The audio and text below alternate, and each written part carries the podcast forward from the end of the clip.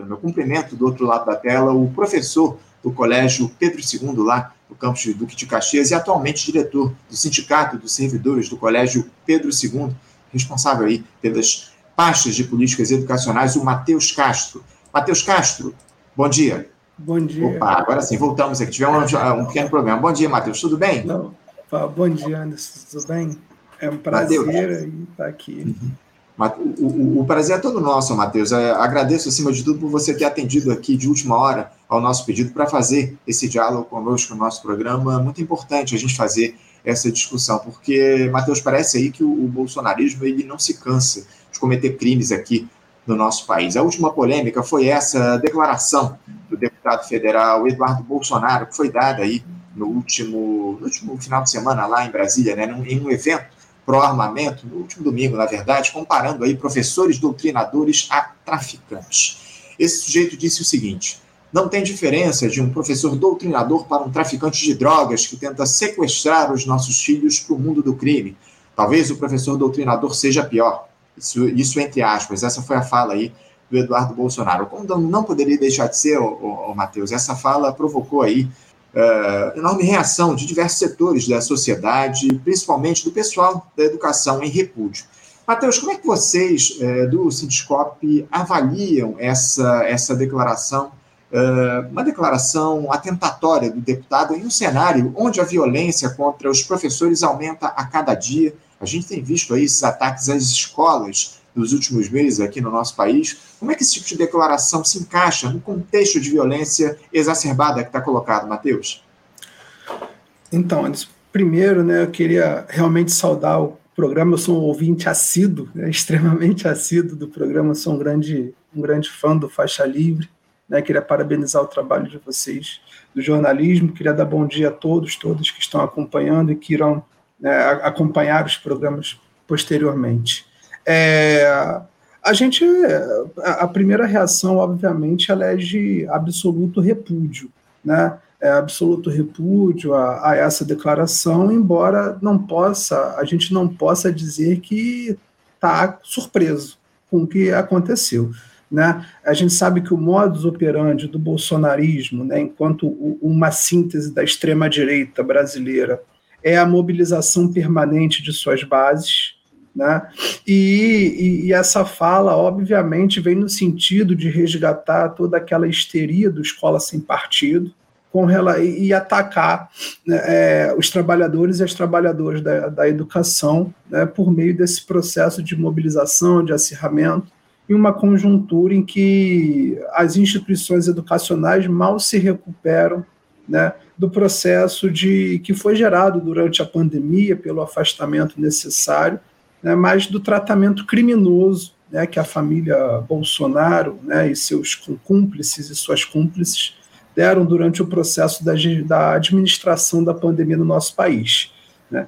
Então, a gente não pode dizer que está surpreso, esse tipo de comparação né, já é, é uma comparação que é, já vinha acontecendo, o próprio Escola Sem Partido, a gente já foi comparado, enquanto trabalhadores e trabalhadoras da educação, por essas mesmas pessoas, né? Já fomos comparados a estupradores, né? A gente já é, sofre, né? É, diuturnamente com esse tipo de assédio moral, político, ideológico, né? E a gente tem que se perguntar onde é que está de fato a doutrinação, né? Se a doutrinação ela realmente se encontra nas escolas, né? Ou se elas se encontram em outros espaços que, que fazem esse processo de distorção da realidade né, e, de, e de enquadramento, de mobilização daquilo que há de pior na humanidade, que é o que essas pessoas acabam fazendo.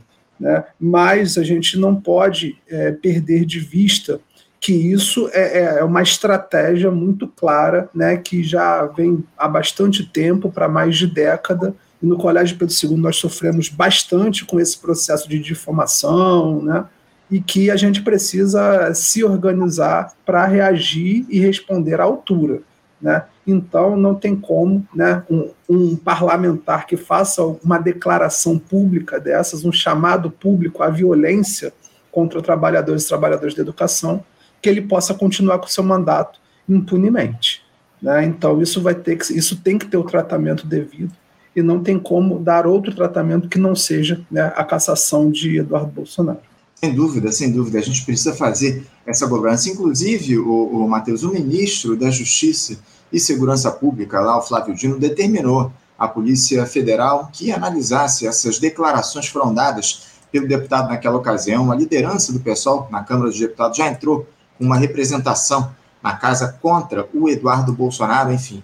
Você vê aí algum tipo de, de, de consequência contra o filho do ex-presidente depois desse caso, o, o Matheus? A gente sabe bem, você evidentemente falou a respeito da necessidade disso acontecer, mas a gente sabe bem que dificilmente esse, tipo de declaração criminosa produz algum tipo de punição ao autor. Eu imagino aí que isso até de alguma forma incentive que as pessoas cometam esse tipo de atrocidade. Flávio Bolsonaro lá vai alegar imunidade parlamentar, enfim. Eu queria que você falasse um pouco a respeito de como é que isso pode se dar na prática, né, o, o, o Matheus? Se a gente pode contar uma punição à altura para essa figura nefasta que se utiliza desse tipo de, de, de, situação já há bastante tempo aqui no nosso país. Essa crítica, esse, esse, essa condenação que ele faz dos, do funcionalismo, especialmente dos professores aqui no nosso país. Esse é o modus operandi do bolsonarismo, né, Matheus? Sim, é, é, não adianta a gente confiar na justiça burguesa né, para fazer o papel que nos cabe. Né, é, porque é a mesma justiça burguesa que endossou o golpe, que permitiu com que as pessoas falassem o que falaram ao longo desse tempo todo e nada foi feito. É a mesma justiça burguesa que, no mínimo, é conivente com uma administração pandêmica que ocasionou, quase que de maneira proposital, né, para a gente não fazer ilações, é, a morte de mais de 700 mil pessoas, apenas do número que é comprovado. Então, uma declaração dessas, assim como em plenário, durante o exercício do mandato parlamentar, nós, professores e professoras, fomos chamados de estupradores de crianças, né, e nada aconteceu, é muito difícil que essa justiça ela venha por si só a dar uma ação. Mas a gente sabe que, por mais que a justiça ela seja de fato burguesa, que o campo do direito seja um campo que atenda às necessidades do capital, né? E o Eduardo Bolsonaro, a família Bolsonaro, nada mais é de uma, de uma representação mais exaltada desse capital, mais reacionária, mas ainda sim é uma representante do capital. A gente sabe que por si só a tendência é que nada ocorra. Por mais que haja uma, uma ação louvável do ministro Flávio Dino, que, diga-se de passagem, tem saído bastante bem com relação a alguns pontos, né? A gente sabe que é, a justiça também se move por pressão popular. Uhum. Né? Então, é fundamental que o conjunto de trabalhadores e trabalhadoras da educação, os movimentos estudantis, os movimentos sociais possam se articular né, e possam exigir. E, e diga-se de passagem, estamos muito atrás do que deveríamos estar. A gente já deveria estar pedindo a prisão de Bolsonaro, no caso Bolsonaro pai, né, há bastante tempo, né? Há bastante tempo e não estamos pedindo, né? O movimento com a palavra de ordem sem anistia, né? Ela não deveria ter ficado no vácuo, ela deveria se tornar uma constante das nossas ações, dos nossos atos políticos e infelizmente não se tornou. E ao não se tornar, a gente abre o espaço para que esse tipo de coisa continue a ser dita. Né?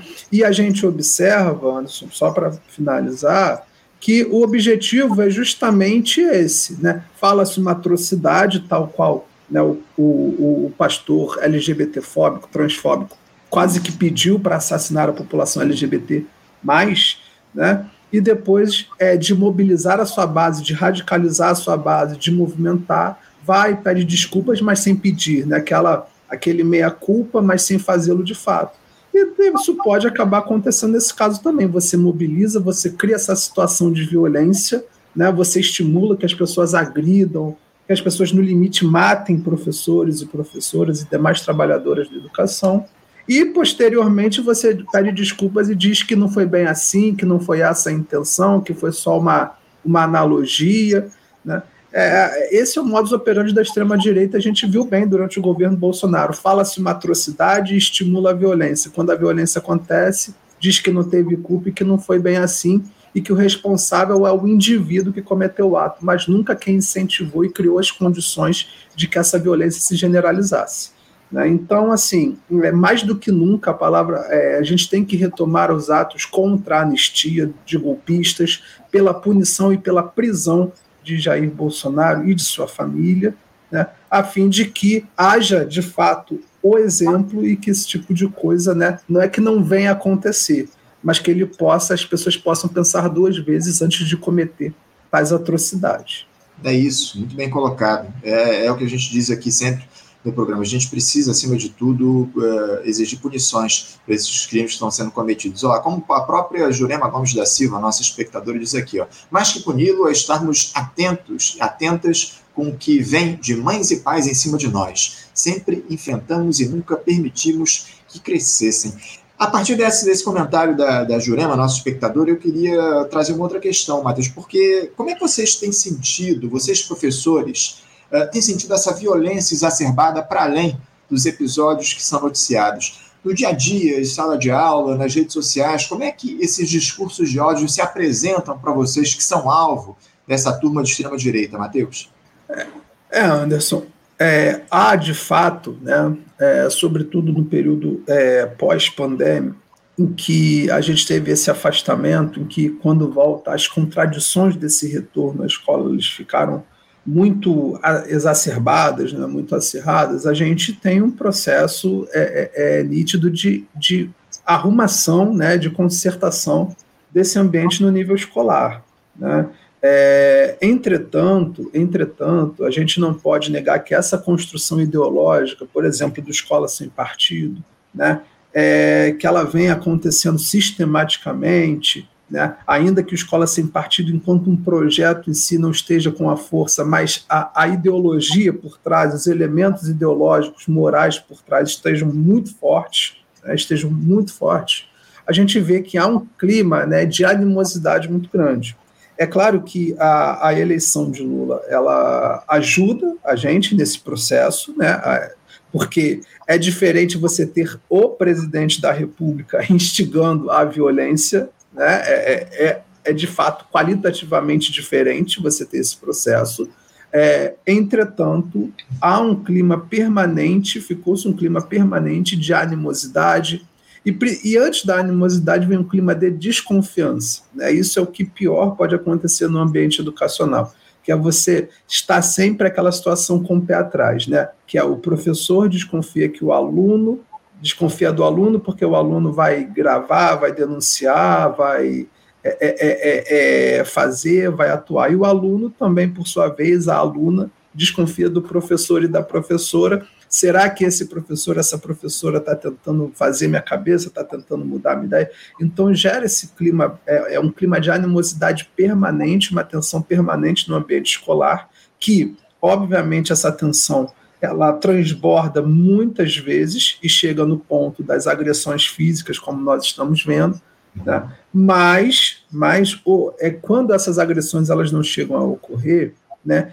cria-se um clima de tensão muito grande. E um elemento fundamental também, Anderson, desse clima de tensão, não é só com a questão de uma ideologia reacionária conservadora. A gente não pode deixar de associar essa tensão que ocorre no nível da educação do processo né, que se consolidou do neoliberalismo, quando converte as pessoas né, em consumidoras e tudo se torna alvo de consumo. Porque se eu estou consumindo, independente daquilo que eu esteja consumindo, né, pode ser, eu posso consumir tanto a, um celular, quanto posso consumir a educação. Né? E quando a educação se torna uma mercadoria a ser consumida, o cliente tem sempre razão. Né? E aí você perde a lógica, você perde o sentido da produção social da educação, daqueles laços, se torna uma relação entre entre cliente e, né, e vendedor de serviços, ainda que seja no espaço público. Né? E nessa relação em que é, o cliente tem que ter a razão, o consumidor, a consumidora tem que ter a razão, você tem que se esforçar para vender esse serviço. Se você não fizer aquilo que o cliente ou que a cliente quer que seja feito, aquilo dali gera margem para um tipo de ação violenta. Então, além de contar com toda essa perseguição ideológica, dessas ideologias, desse processo conservador, reacionário, racista, capacitista, é, machista, LGBT mais fóbico. Além disso, a gente ainda lida com essa relação de clientela e de consumo que individualiza, que faz com que os sujeitos se tornem ainda mais agressivos, mais violentos, que eles sejam incapazes de observar e de lidar com o contraditório, porque se eu estou consumindo, eu tenho que consumir aquilo que eu quero consumir. Né? E se você, enquanto docente, enquanto trabalhador ou trabalhador de educação, apresenta uma outra, outro paradigma, uma outra perspectiva, né, você está atentando contra o direito de consumo dessa pessoa. Né? Então, por trás ainda dessa corrente ideológica reacionária, tem um elemento fundamental, que é a sociabilidade capitalista que é agravada nesse período neoliberal. Então, não tem como analisar esses fenômenos de violência sem também a gente enfatizar esse aspecto, né, que é a conversão da escola numa mercadoria. Essa é uma, é um, esse é um tema fundamental que você traz aqui para a gente, né, o, o, o Matheus, essa, esse cenário aí que está colocado de mercantilização da educação aqui no nosso país é muito importante. A gente tem feito essa discussão ao longo dos últimos tempos aqui com diferentes entidades da educação no nosso programa, enfim, é, é algo lamentável isso, isso que tem ocorrido e a gente precisa, acima de tudo, fazer essa fazer esse alerta aqui para o nosso país, esse quadro que está colocado, onde a educação é tratada como mercadoria, muito bem colocado por você. Agora, o, o Matheus, uh, eu, eu, tenho falado, inclusive eu até citei isso nas minhas redes, você não acha que a esquerda ela continua caindo nessa tática do bolsonarismo de criar um factoide ou falar um absurdo só para eles se manterem sob os holofotes? E parece que esse é o modus operandi dessa turma, porque no frigir dos ovos, esse tipo de coisa quase nunca dá, errado, dá em nada. Eu até citei aqui ao longo desse nosso papo. O Eduardo Bolsonaro vai alegar lá a imunidade parlamentar e daqui a pouco essa fala dele, essa declaração absurda dele cai no esquecimento. Só que o estrago já foi feito, porque esse pessoal voltou ao noticiário aqui no nosso país. Por mais que sejam posturas criminosas, que precisem ser questionadas acima de tudo, não seria mais jogo se fazer as denúncias devidas aos órgãos responsáveis, à justiça, enfim, lá na Câmara dos Deputados, e se publicizar o menos possível o fato para evitar que essa turma consiga o que quer, que é continuar dominando o debate público, Matheus. Não foram poucas as vezes aí em que o, o bolsonarismo soltou uma cortina de fumaça durante o governo para se ver livre de polêmicas, né? Sim, Anderson. É, e isso é muito peculiar da nossa incapacidade em gerar a nossa agenda. Como a gente está sempre numa posição enquanto esquerda, né? e a gente, quando a gente fala enquanto esquerda, a gente está falando enquanto esquerda hegemônica. Você tem setores né, de esquerda, sobretudo da esquerda comunista, que, que tem pautas, que apresentam e tudo mais, mas hegemonicamente, enquanto é, no, analisando a esquerda como um todo, sobretudo as suas correntes majoritárias, a gente observa que a gente está sempre numa posição de reação, né? ou de negação de, dos problemas. Né? E a gente não tem uma agenda própria. Né? A gente não possui uma agenda própria. Quando a gente não possui uma agenda própria, o que nos resta é o quê? É reagir. Né? Então, é, a, obviamente, e isso se articula à incapacidade de pautar o debate que nós possuímos enquanto esquerda, quanto à nossa própria é, inabilidade que temos de lidar com esses mecanismos das redes sociais, da questão da economia da atenção. Então você junta essas duas coisas, o que a gente e o resultado prático das nossas ações é retroalimentar, né? E infelizmente fazer o jogo que essa galera quer. De vez em quando sai um tutorial da nossa galera que produz né, elementos, formas de como a gente deve lidar com as redes sociais, mas infelizmente né, é, muitas vezes a gente não consegue é, assumir né, esse processo. Então é, é aquilo. A gente, ob, obviamente, né, em vez de ficar dando palco, e não é que a gente não deva agir, é diferente, né? Mas como a gente deve agir a isso, reagir diante disso? Né? teria que ser um grande movimento, né? Teria que ser um grande movimento é contra a anistia, a favor da prisão, da perseguição, mas também não é ficar divulgando as imagens dele falando, porque isso vai radicalizando e vai aumentando o engajamento junto às suas bases. Né? A gente poderia estar avançando no conteúdo da lei de regulação das big techs, né, que, inclusive, que ganham muito dinheiro com essas falas, e a gente, né, é, infelizmente, caiu no esquecimento, e a própria esquerda não encampou esse processo quanto uma pauta central sua, né? E a gente sabe que são é, as big techs, que é o conjunto de redes sociais que aumentarem, que lucrarem com o engajamento promovido pela extrema, promovido pela extrema direita, né? São ele, são atores fundamentais desse processo de radicalização. Então, assim, é, é, a gente teria pautas a apresentar e teria lutas a fazer, e infelizmente nós não fazemos da maneira devida e nós ficamos reagindo e ao reagir a gente retroage, né? A gente retroalimenta, né? O engajamento e a gente faz aquilo que, né? Eles contam que a gente faça. Eles falam essas atrocidades, a gente divulga, aumenta a base, né? Aumenta e radicaliza a base deles. E para nós, enquanto a nossa base, ninguém mais fica espantado, porque quando um discurso desse é veiculado sem ter uma resposta à altura nossa, uma resposta propositiva nossa, né? o que acontece é que é, a vara vai sempre indo mais para o lado. Né? Então, a gente, quando ele fala que o professor ele é, é equiparado a um traficante, né? Quando ele chama de doutrinador, a gente, a gente já normaliza a doutrinação. O problema é ser chamado de traficante. Se doutrinador tá ok, tá beleza, não tem problema. Né? Então é assim que a extrema-direita age. Ela atua para naturalizar né, aquilo que de fato ela quer que seja feito. Né? Além, é claro, dos elementos da cortina de fumaça. Não à toa, né, isso, isso vem à tona em um momento em que a família Bolsonaro está sob fortes holofotes, ainda mais com a última denúncia relativa à privatização lá da empresa da Petrobras lá no Sul, né, que saiu, que, que é um escândalo né, de, é, de mais uma privatização corrupta feita pelo governo Bolsonaro. E é claro que nesse momento é muito útil você jogar mais essa cortina de fumaça, né, e a gente é incapaz de reagir apresentando as nossas pautas, mas somente condenando né, aquilo que foi falado. E com isso a gente acaba, infelizmente, fazendo o jogo da extrema-direita. É isso, muito bem colocado. A, a Jurema Gomes da Silva ela volta a participar aqui dizendo o seguinte: ó, o novo ensino médio é a prova de que a educação é uma mercadoria. Muito bem colocado.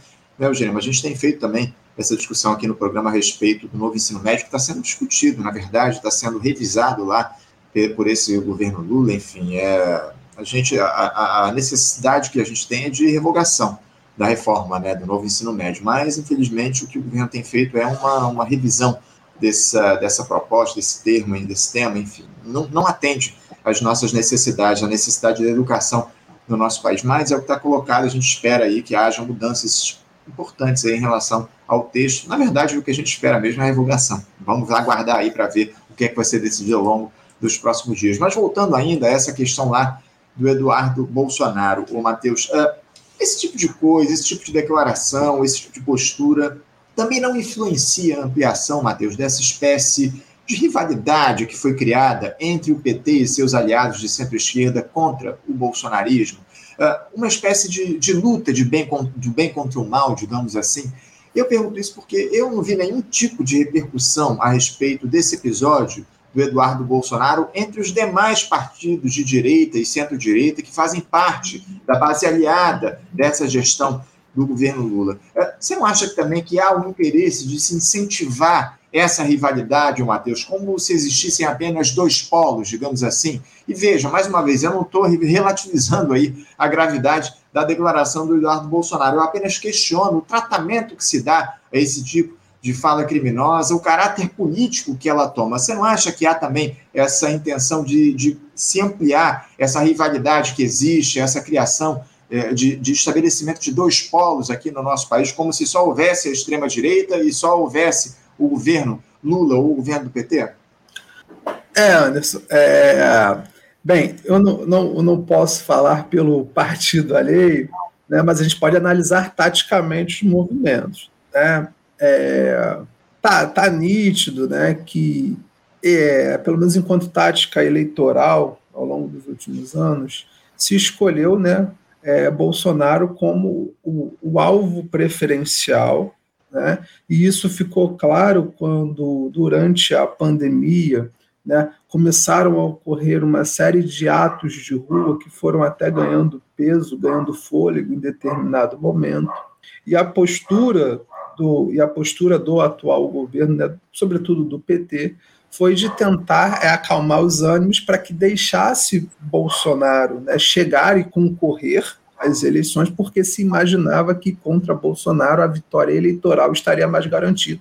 Ainda que o peso dessa decisão de não criminalizar Bolsonaro desde já fosse uma condução ainda mais perigosa da, da pandemia, um agravamento do número de mortes, o ataque aos povos Yanomamis, né? mas naquele momento o cálculo eleitoral foi de que né, é, é, era fundamental né, é, estabelecer essa, essa polarização, por mais que esse nome não seja o melhor, né, com, com Bolsonaro. Né? E, e, é óbvio né, que, que o governo Lula não se pretende, né, não, não busca em nenhum momento, Lula sempre foi muito honesto com isso, né, não busca estabelecer um polo à esquerda, né, mas busca estabelecer um governo de concertação, né, atraindo quem quiser da direita, quem quiser vir é muito bem-vindo, inclusive ex-bolsonaristas e bolsonaristas que, que, estão com cargos no governo, né, então, é, a, vide a questão do ministro do turismo, né, é um bolsonarista insuspeito, é, então a gente vê que há uma perspectiva que o que o PT entende quanto estratégia política, ou pelo menos aparenta entender, né, é que busca se isolar é, Jair, o bolsonarismo, né, isolar sobretudo a família Bolsonaro, e o governo é, fazer um governo de concertação com, com todos os elementos da direita que não estiverem né, juntos ou atrelados diretamente ao bolsonarismo. Né? Agora, se essa tática ela, ela será o suficiente, né? É, eu acho que a história ela já deu a resposta, né? Porque o governo PT, em condições muito melhores, muito menos adversas que essas, né? Ele conseguiu avançar muito pouco e num processo de republicanismo que, é, é que depois se mostrou insuficiente, né? Em termos de mobilização social para, inclusive, evitar um golpe. Uhum. Né? É, então, assim, a gente está vendo uma história se repetir, mas de maneira muito mais acelerada que no passado. Essa é a grande preocupação. Né? Aquilo que demorou 13 anos de governo para acontecer está demorando agora em questão de meses. Né? A adoção de medidas muito duras de austeridade, né? com o um novo teto de gastos, que é chamado de arcabouço fiscal, né, a não revogação da reforma do ensino médio, a realização de pequenos ajustes, já se veicula, né, já se ventila uma rediscussão de reforma da Previdência, que foi feita já em 2019, a, a retirada dos pisos constitucionais de educação e saúde.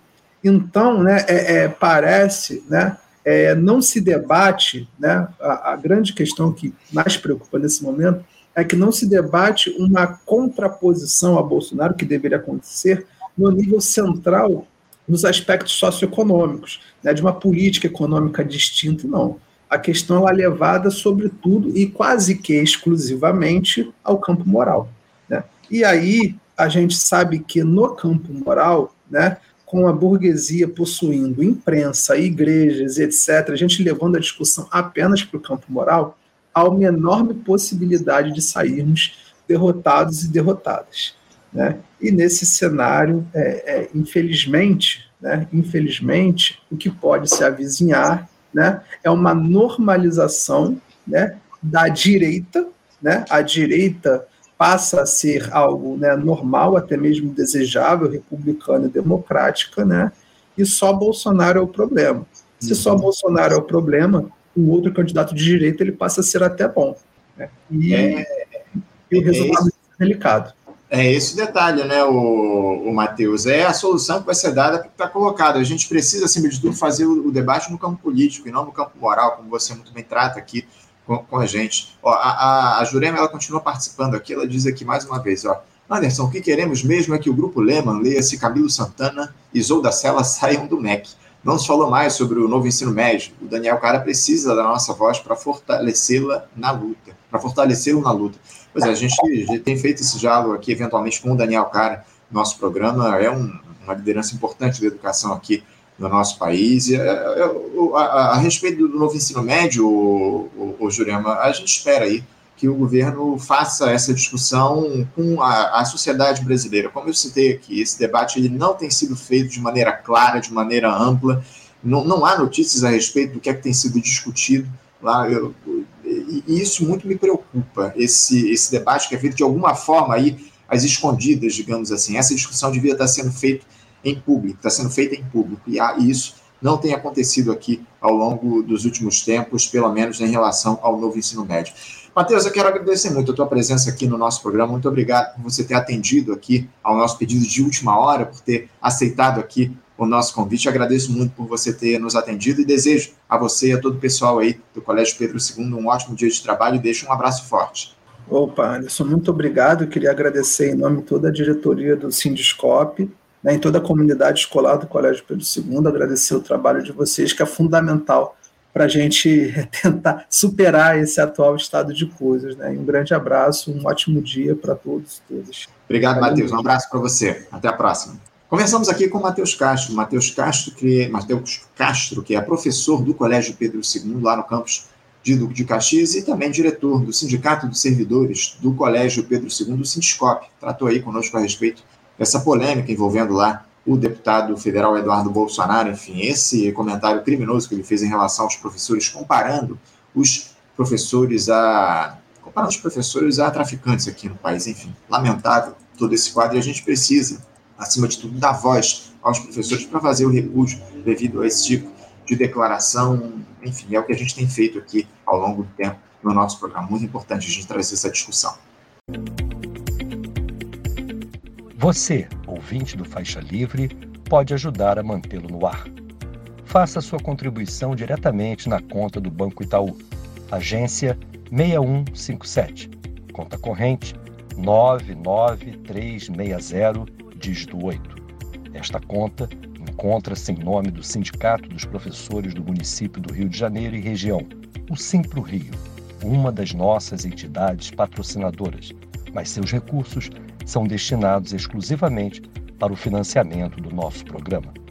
Você pode fazer sua doação de qualquer valor, utilizando também a nossa chave Pix, que é ouvinte@programafaixalivre.com.br. Sua contribuição é fundamental para a manutenção desta trincheira progressista no ar.